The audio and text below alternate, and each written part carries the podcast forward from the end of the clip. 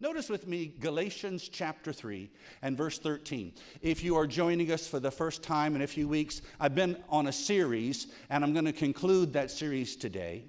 And I would ask you to go back and listen to the messages that were given before the last uh, three Sundays. And I believe it will help you. And I would suggest you even go back online, like to our YouTube channel or SoundCloud or uh, podcast, and, and hear this message again.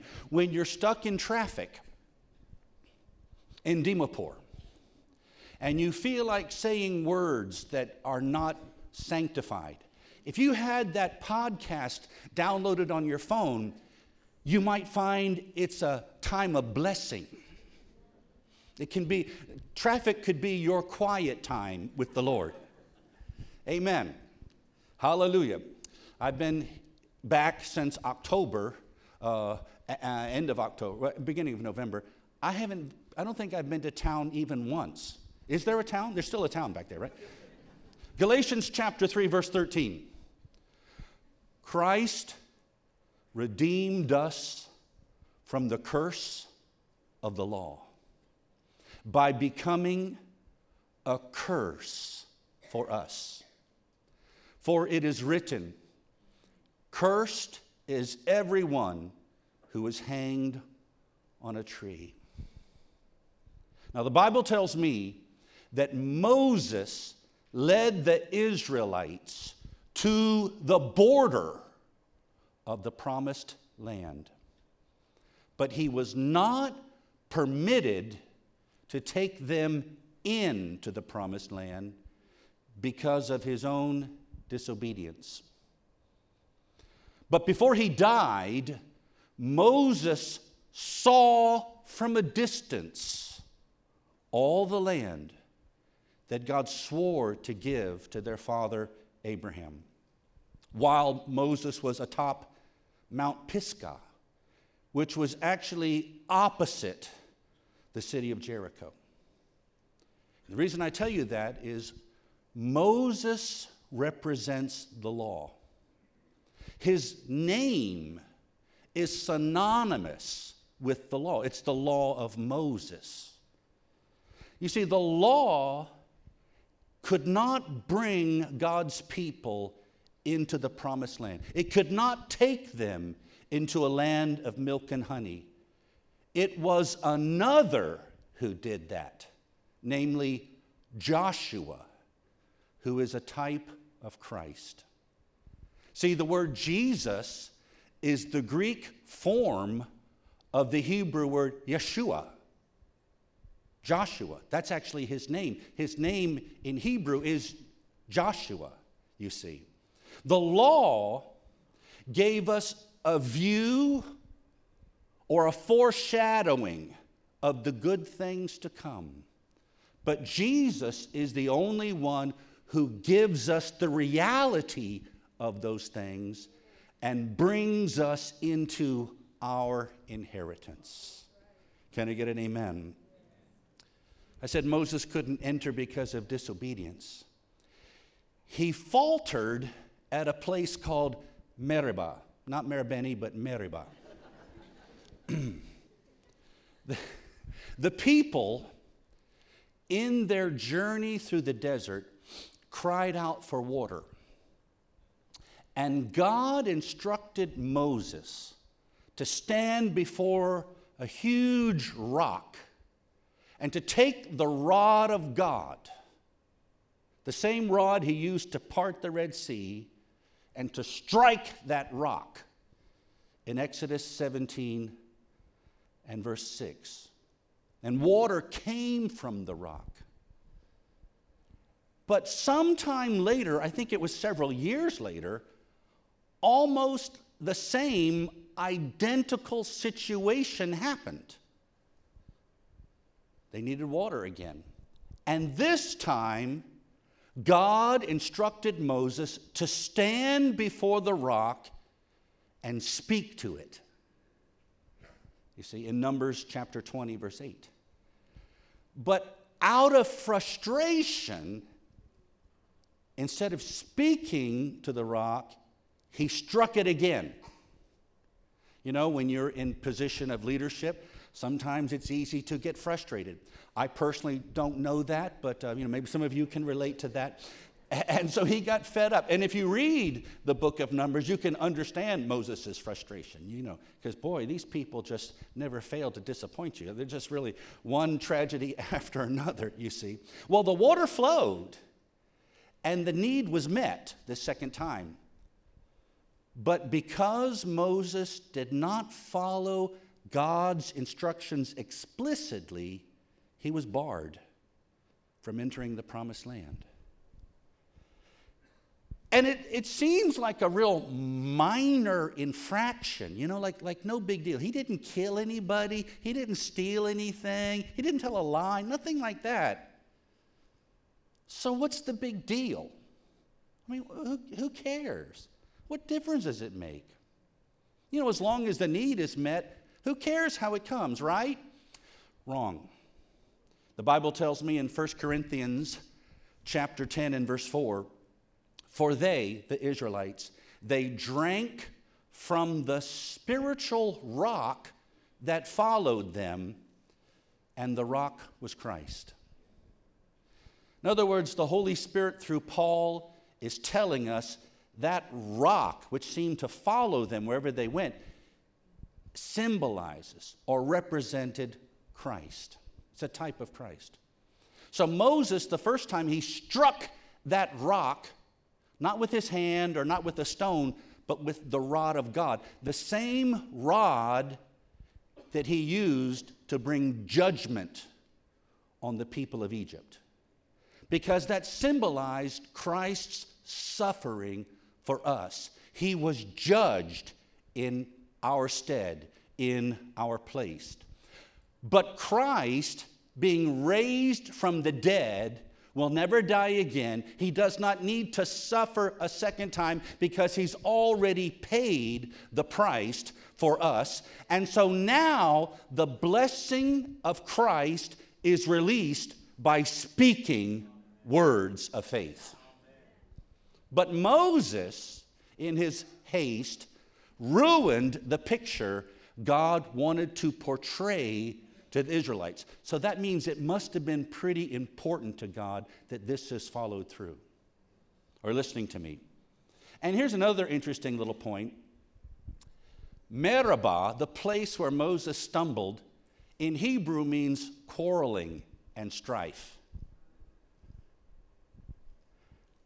Strife, division, uh, uh, uh, uh, contention can keep you out of God's best blessings. It's real quiet in this Holy Ghost church. I said it can keep you out of God's best blessings. Can you say amen to that? Now, I want to get to something.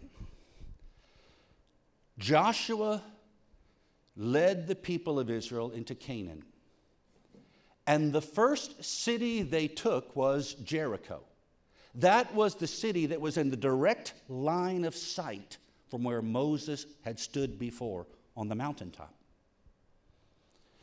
And the defenses of the enemy were crushed because the Israelites followed God's spiritual battle plan. He didn't just say, okay, boys, go get them. He gave them a detailed plan. March around the city seven times, silently.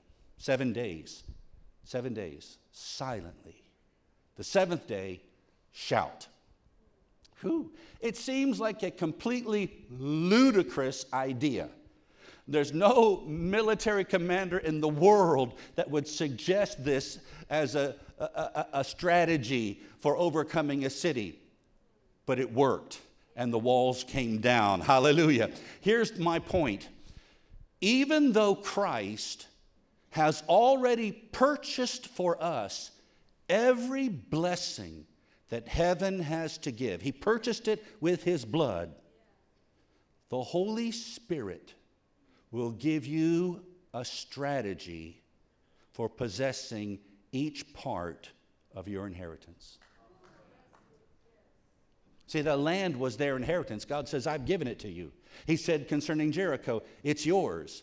But then he gave them a strategy, a plan. And like the children of Israel, instead of, instead of mournfully begging God to remove the obstacles, God, take down the walls. Oh, God, there's so many walls. They're so high. Or instead of complaining about the problem incessantly, it's interesting, God told them, as you march for seven days, once around, silence, not a word. That itself is a bigger miracle than the walls coming down. Why do you suppose God told them to be silent? Well, he's, he's seen them for forty years. He knows how they can talk. Some people are going to talk themselves right out of the miracle through their complaining, hmm, through their negative talk. And we would be wise very often to be tight-lipped. Be careful what we say. And instead of just giving petitions, we should offer praise. They shouted triumphantly in the victory that God already gave them. Hallelujah. Anybody can shout after the walls come down, but faith shouts while they're still standing up. Can I get an amen? Then, after that, Joshua led them to a place called Ai, not Ow, Ai, which was actually a much smaller place than Jericho. And so the Israelites were not overly concerned about it. They, they, they, they, they, it wasn't a, such a huge deal to them.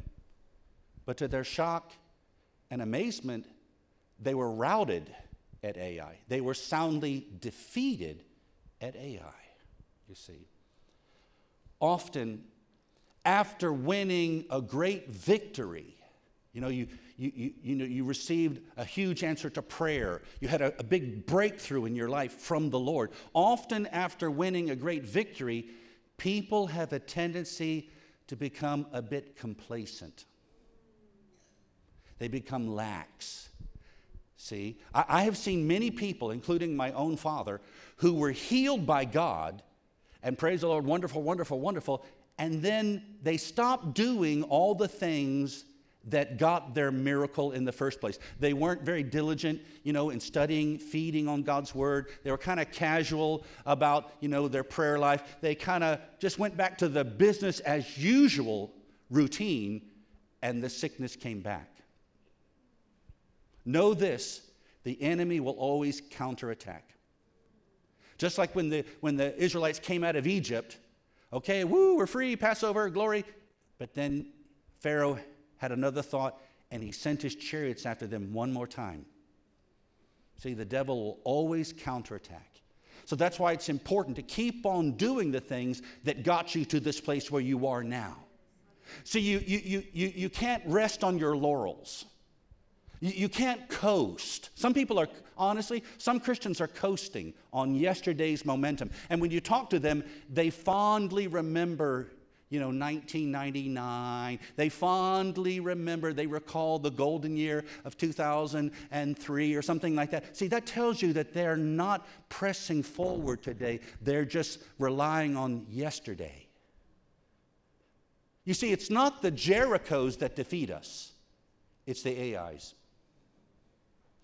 It's the small foxes that spoiled the vine. Hallelujah. Are you listening to me? Praise the Lord. Amen. And so we need to hear from God. We need to be led by the Spirit. We need to trust Him with each new challenge that comes our way.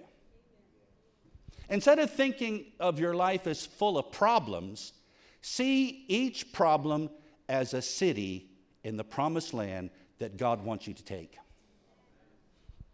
Thank you for your enthusiasm. I need a break just to recover from that. It's so overwhelming. Oh, can I have some water? All right. Are you here today?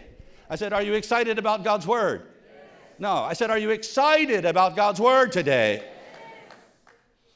See, what happened is back in Jericho, wonderful, wonderful shout. The walls came down. Woo, glory.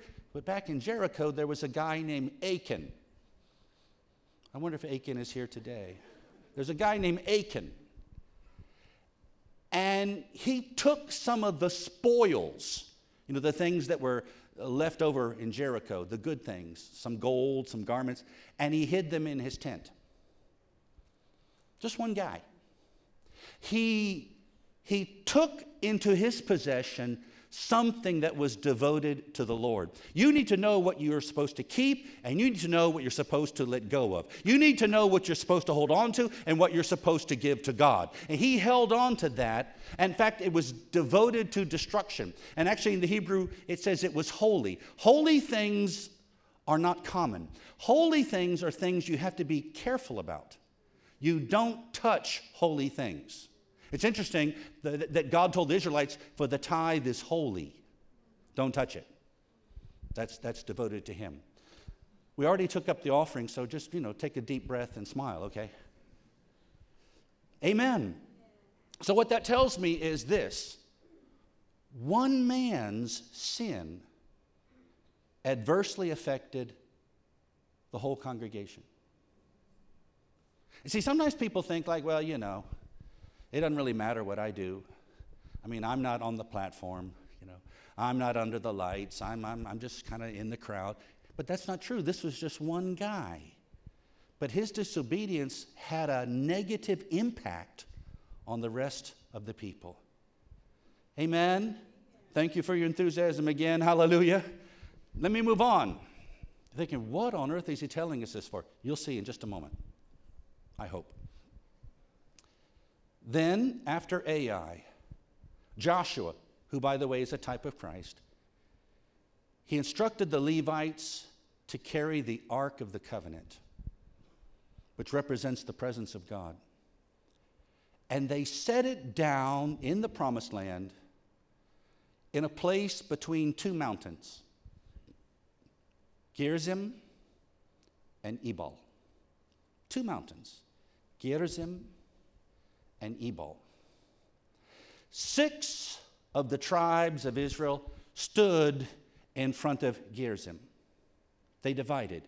Six of the tribes of Israel stood in front of Ebal. Then Joshua read aloud the entire law of Moses. The whole thing. That, that took some time. He read the entire, word for word, the law of Moses. Now, the Talmud is an ancient Jewish commentary. So, you know, you don't have to accept this. Maybe it's true, maybe it's not exactly true. I, I'm not sure. But the Talmud says that as Joshua read the positive commands of God, promising blessing, the Levites turned to Mount Gerizim. And the people at Mount Gerizim said, amen, amen. But when they read a negative uh, command, a prohibition, do not do this. If you do this, you'll be cursed. Then they turned to Mount Ebal. And all the people standing in front of Mount Ebal said, amen, amen, you see. And according to tradition, Gerizim was a lush Uh, mountain full of vegetation, you see, because it was a type of the blessing. And across the valley, Ebal was a barren, rocky mountain with no life because it represented the curse, you see. And the law was read in between both mountains, because that represents the choice, the decision. See, in Deuteronomy thirty and verse fifteen, God said, see, I have set before you today, Deuteronomy thirty, fifteen, I've set before you today life and good, death and evil. Gerizim or Ebal. See, in other words, what God was telling them is you're not blessed today because of a choice that I have made for you. You're blessed because of the choice you have made. The blessing is not your destiny, It is your decision that has changed your direction. Are you out there today? See, some people say, well, I'm just a born loser. No, you got born, then you started losing, but you're not a born loser. He said, it's your choice. I have given you the choice. You can go to Gerizim or you can go to Ebal. Amen. And then finally, after they read all of the law in that place right there, according to Deuteronomy twenty-seven and verse twenty-six, they said, cursed be anyone who does not confirm the words of this law by doing them. Deuteronomy twenty-seven and verse twenty-six, you see. And the interesting thing is, this verse is the very verse that the Apostle Paul quotes in the book of Galatians, chapter three and verse ten. Now, see, here's the thing. The law did not say this. Listen carefully.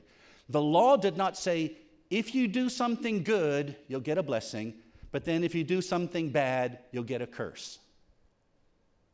That's not what it says. See, God doesn't, God was telling them he doesn't operate on a points system. And that's how some people, even some Christians, think. He doesn't operate on a points system. Like, you do a good deed, you get three points. Uh-oh, you did a bad deed, minus seven.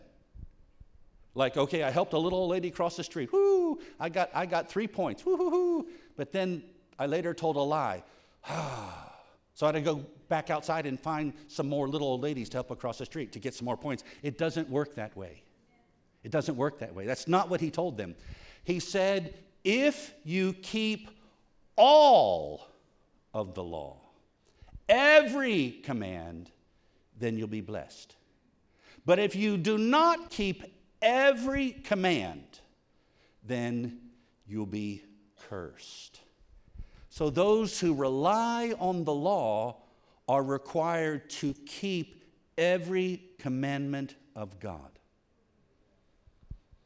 Therefore, those who are under the law are cursed. Why? Because all of us have sinned. All of us have failed, fallen short. All of us have broken one of God's commands. More than one, actually. Right? Mm.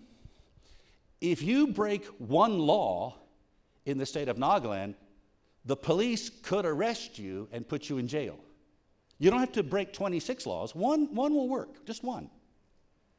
Likewise, if you break one of God's laws, you are a spiritual criminal.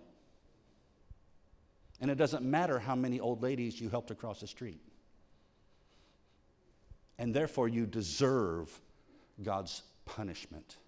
So, the law promised us Gerizim. But in the end, it only gave us Ebal. Are you out there today? So, Deuteronomy chapter twenty-eight lists specifically the curse of the law. For example, and we don't have time to read all of this. It makes, it makes for rather gloomy reading.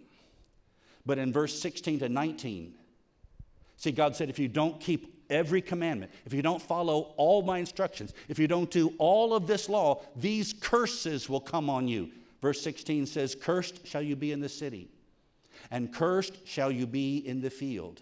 Cursed shall be your basket and your kneading bowl.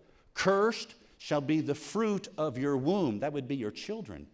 And the fruit of your ground, that would be your farm, the increase of your herds and the young of your flock. Cursed shall you be when you come in, and cursed shall you be when you go out. So in other words, the curse was not fixed to a geographical location.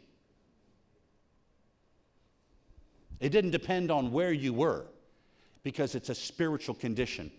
Likewise, we see some people who are always trying to run away from their problems, and they never realize that they are the problem. See? And everywhere you go, you take you with you. Amen?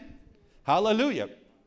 So the curse brought failure and poverty. That's what's described in those words, failure and poverty. It's interesting that some Christians seem to think that lack is a blessing. Oh, what a blessing. Whew, I'm so blessed to be poor. I don't have any money now, and I, I don't have all the stress for having money. You've watched too many Hindi films. That has nothing to do with the Bible.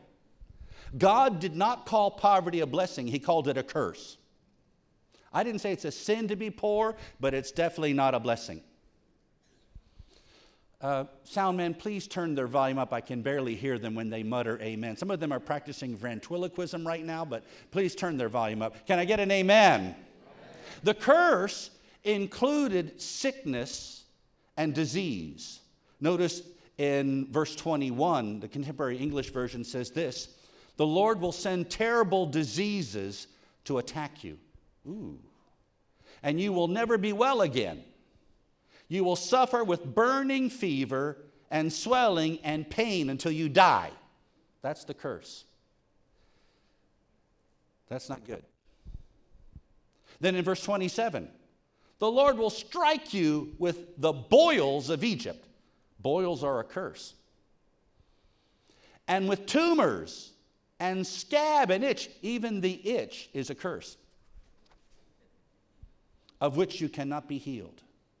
In fact, every illness, every medical condition, even those that were not specifically mentioned in Deuteronomy twenty-eight, every disease is part of the curse, the curse of the law. And then in verse twenty-eight, Deuteronomy twenty-eight and verse twenty-eight, the Lord will strike you with madness and blindness and confusion of mind. The curse of the law includes mental breakdowns, even confusion. Some people are always confused, like, I don't know. I don't know what I'm supposed to do. I don't know. I just, I don't know where to go. That's part of the curse of the law. Hmm? See? And he, he said that their days would be filled with dread and anguish. See, there are some people, the sun can be shining, the birds are singing, everybody in the house is happy, but they're still just in turmoil inside. They, at night, they can't sleep. In the daytime, they can't stay awake. And in the day, they say, I wish it was night. At night, they say, I wish it was day. That's the curse of the law. Then in verse thirty-eight, you shall carry much seed into the field and shall gather in little. In other words, a small harvest, for the locusts will consume it. The curse means that nothing you do will succeed. In spite of your best efforts, forces beyond your control will thwart them. Things you did not even imagine happening, that you could not foresee, will come in and bring ruin to your endeavors. That's the curse. That's the curse of the law. In fact, God went on to say, because of their disobedience, they would be, the nation of Israel, they would be besieged. You know, besieged means like enemies would surround your city, and you would be starved, defeated, and then take it, taken captive as exiles into a foreign land. And of course, if you read the Bible, that's exactly what happened to them. That's exactly. The northern kingdom was taken captive into Syria. They don't exist anymore. They are no longer in existence. The southern kingdom of Judah was also taken captive, but God in his mercy, like a remnant, brought them back. That's why we call the Israelites today Jews from Judah, because there is no other tribe, not in any numbers at least. Are you out there today? Now, I have to say something here. These verses describing the curse say the Lord will bring this on you. The Lord will command this to happen to you. But I want to tell you something, that in the Hebrew language, and these words are written originally in Hebrew, in the Hebrew language, what sounds like uh, uh, uh, uh, an act of commission is very often an act of permission. That the meaning here is not so much that God is going to make this happen or do it to you, but he would allow it to happen, that he would remove his hand of protection from you. I don't know if you ever thought about this, but God in his mercy even protects sinners. I said, God in his mercy even protects sinners. You see, if God was to remove his hand of protection off of their lives, Satan would kill every one of them. And they'd go straight to hell. They have no opportunity to be saved. He's, he, he is merciful even to the unjust. Are you out there today? Praise the Lord. So, the curse of the law is the penalty for breaking God's law. It is not the eternal punishment, because that would be going to hell. And in Deuteronomy twenty-eight, interestingly enough, he doesn't mention that.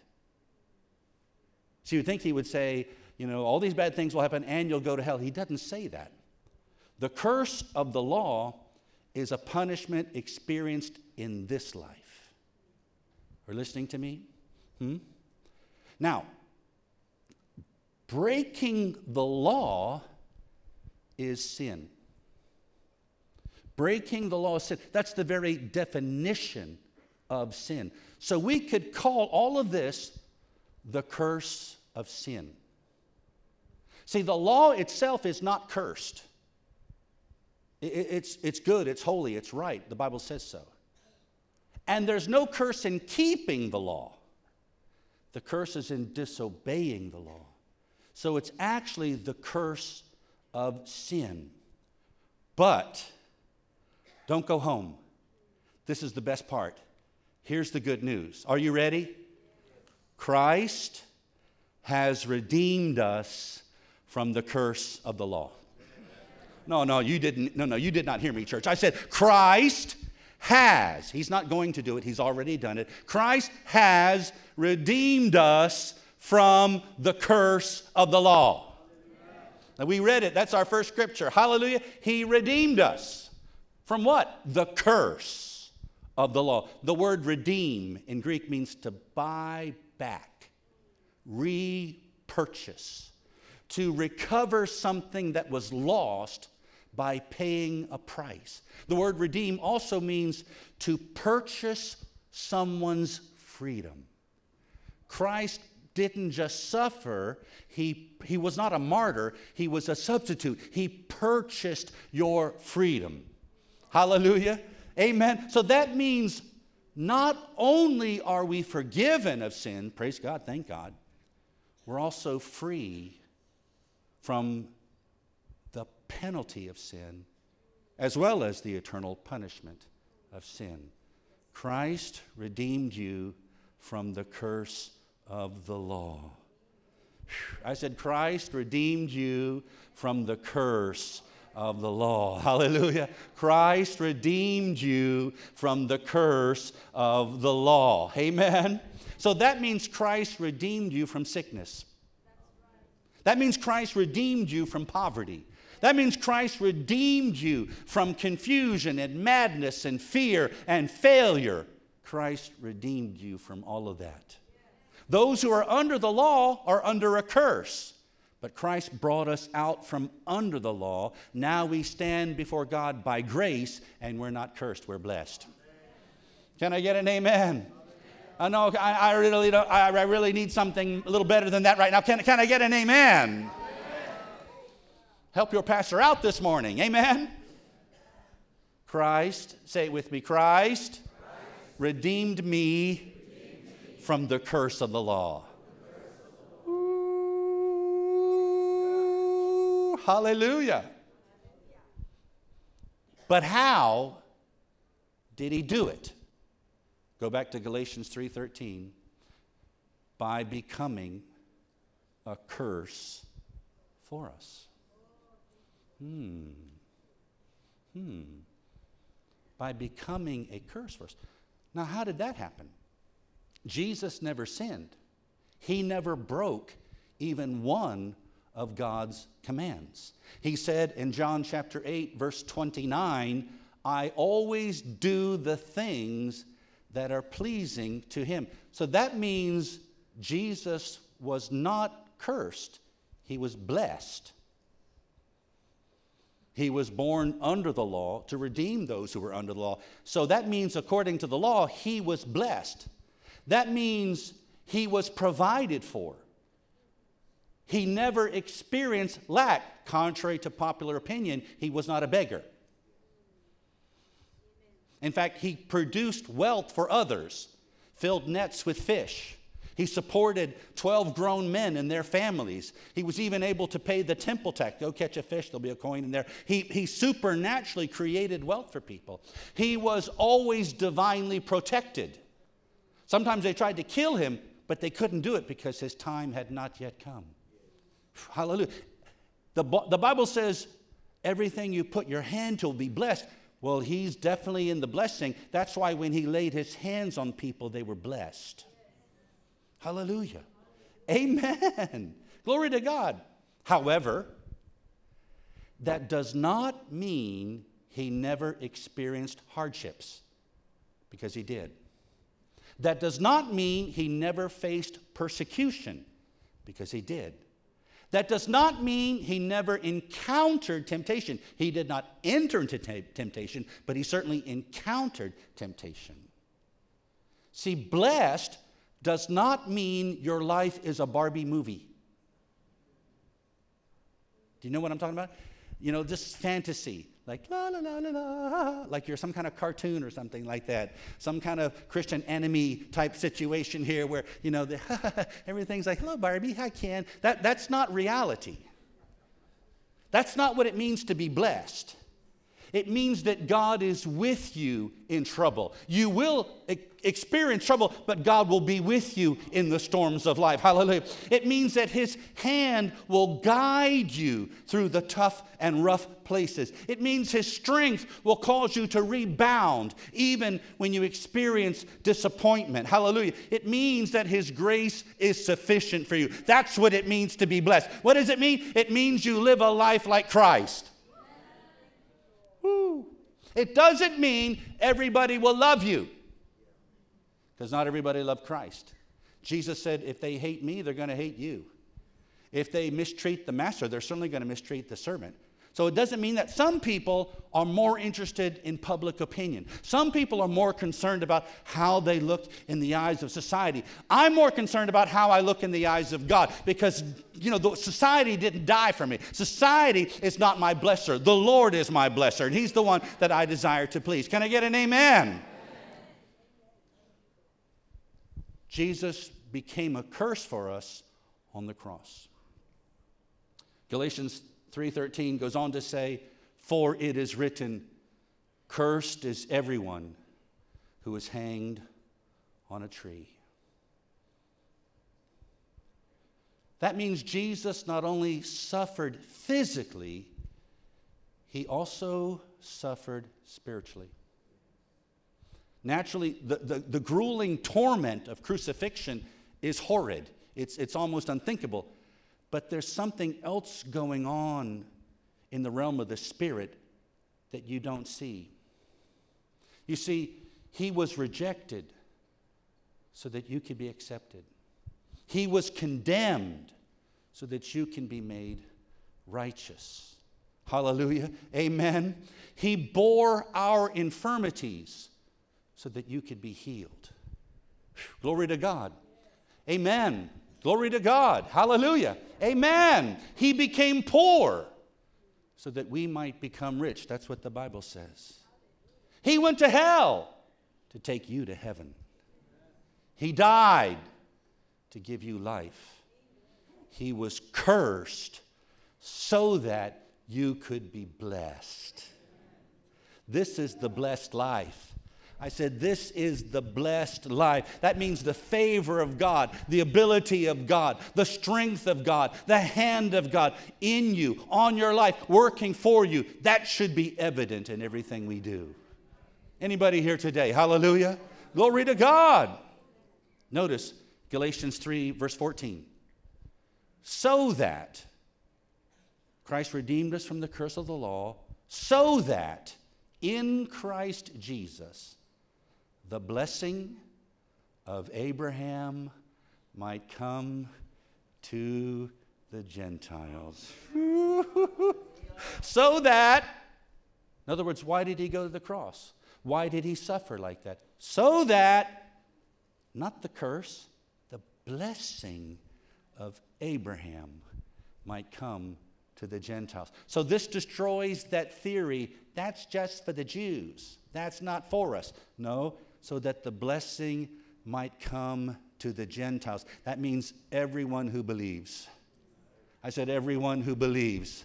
Amen. And the New King James Version, they don't have it on the screen, but the New King James Version says it this way, that the blessing of Abraham might come upon the Gentiles. God wants something good to come upon you. It's not just what's coming out of you, it's what's coming on you. Whew. Whew. We are people who are highly favored of God. Can I get an amen? And the blessing of Abraham, among other things, must include financial increase. It has to, because God blessed Abraham that way. In Genesis twenty-four and verse thirty-five, Abraham's own servant. This is someone in his household. This is someone that works for Abraham. This is someone who, who rubs shoulders with Abraham every day. Someone who sees what's going on behind the scenes. This is what the servant said. The Lord has greatly blessed my master. And he has become great. He has given him, the Lord has given him flocks and herds, silver and gold, male servants and female servants, camels and donkeys. The blessing will make you great. I said the blessing will make you great. Not just in the sight of, of, of God, but even in the eyes of men. God wants everybody in this room to become great. He's a great God, and he can do great things for you if you'll let him. Hallelujah. Hmm? Now, think about this for a second. You, maybe you skip over this verse and you don't really uh, uh, consider what it means. Abraham was primarily a herdsman. So he wasn't a shopkeeper, you know. He, he wasn't running like, you know, he didn't have a factory or something like that. He, and he wasn't a farmer. He was a herdsman. So sheep and goats... Like, I don't really want any goats in my compound. But for Abraham, that's as good as money. That's as good as money, you see. So in other words, he has a big inventory. Right? You go to some shops, and I like a gel pen, and they have just one. The, the shelves are barren. Just one gel pen. I'd like to buy a shirt. Well, we only have one shirt. It's not your size. But he had a full inventory of sheep and goats. Hallelujah. Amen. Now, when you hear about the Lord has blessed him with camels and donkeys, I read that, I don't get too excited about camels and donkeys. Nobody here said, Lord, give me more camels.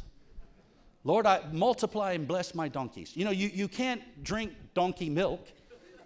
Nobody eats a camel sandwich. I mean, you, what was the point of that? I, I read that and I go, so what? Who cares? But you see, the thing is, think about it. Abraham also, besides being a herdsman, he traded in commerce. That's what you use camels and donkeys for, for transporting your goods, your merchandise, over long stretches of, of, of, of, of time, over long places. Think about this. This servant that's speaking was sent to find a wife for Isaac. Why?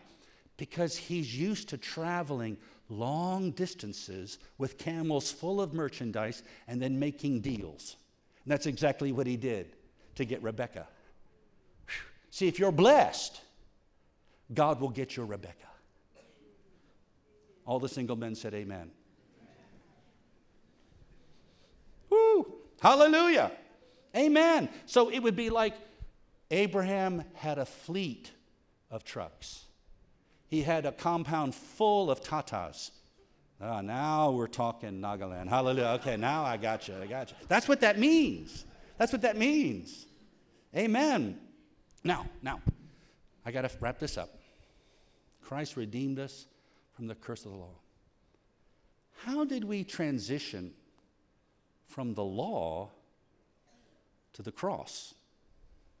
It seems like they're, they're not connected, you see. God did not say, hey, I made a mistake, so forget that. I'm going to try something different now. That's not what happened. The law of Moses, bear with me just a second. The law of Moses primarily consisted of two components. Two. First, there was a code of conduct, rules for living to please God. You can't do this, you can't do this, you must do this, you must do that. Secondly, the law established a system of sacrifices that were offered to make atonement for those who broke the law. Are you listening to me?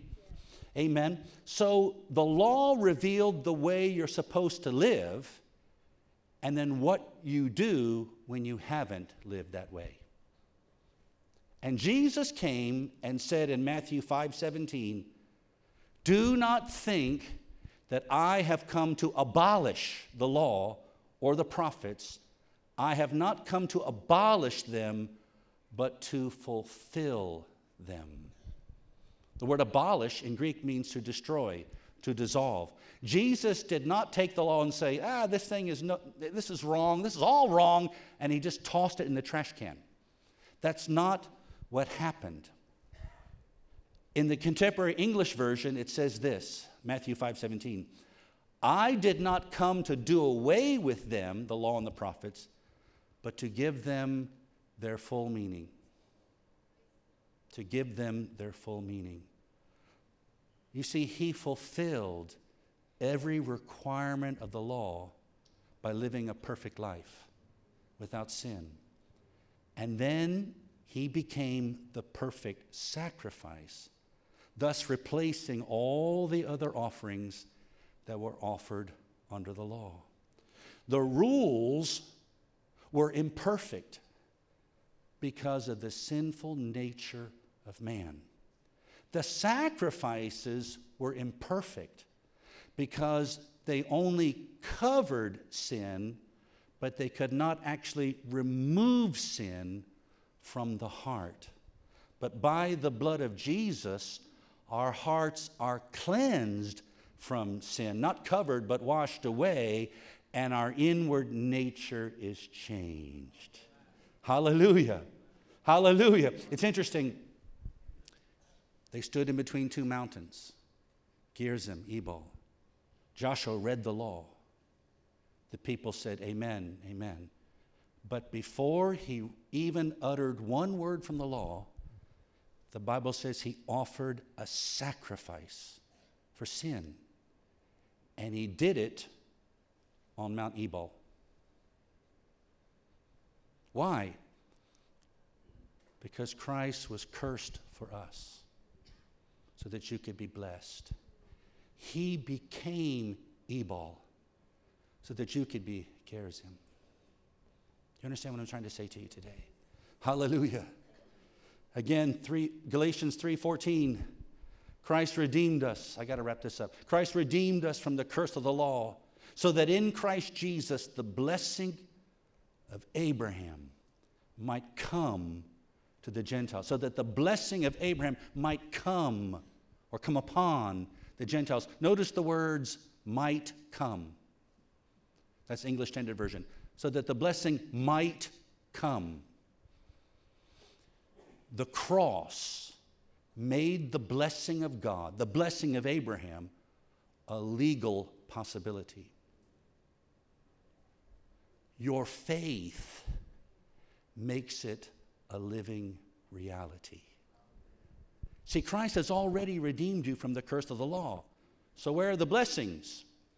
You see, you need to go and stand before the rock and speak to it.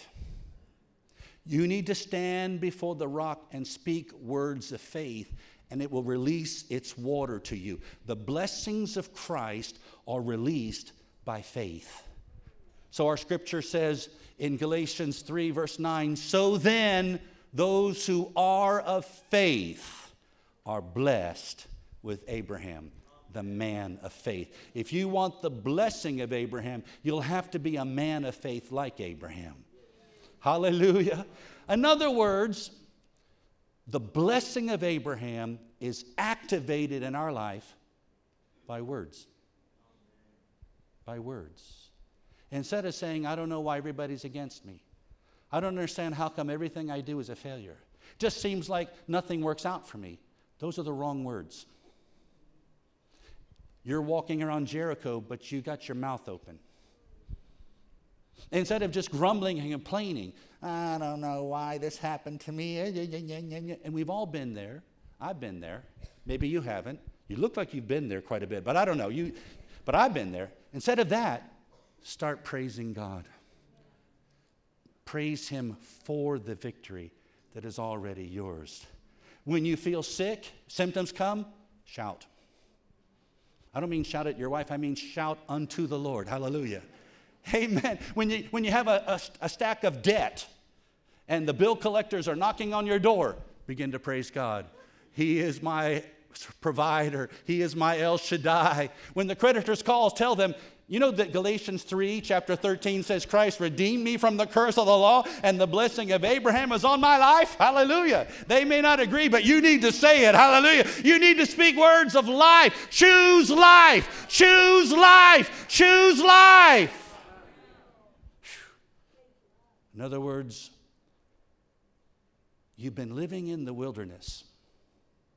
You came out of Egypt, but you haven't gone into the promised land. I don't just mean heaven. Yeah, that, that's true, but I'm not talking about that. The blessing and the curse is for this life. You're on the border because you think, I'm not good enough. I need to try harder. No, that's the law. You'll never get in that way. It's, it's through Yeshua.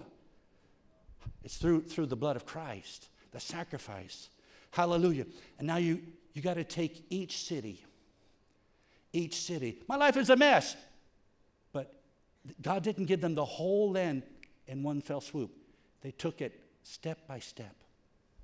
Jericho, Ai, next town, next town, next place. See, you are now the Joshua generation, and you are recovering all that was lost. You are taking possession of your inheritance, and you do that by having the spiritual battle plan from God for every challenge that you face, for every obstacle that comes your way. You know, you'll have a, a, lead from, a leading from the Lord. I just want you to praise me right now. I just want you to spend some time just praise me. Or maybe you'll say, I need you to just feed upon my word. Just meditate on my word. I want you to start saying these words over your situation.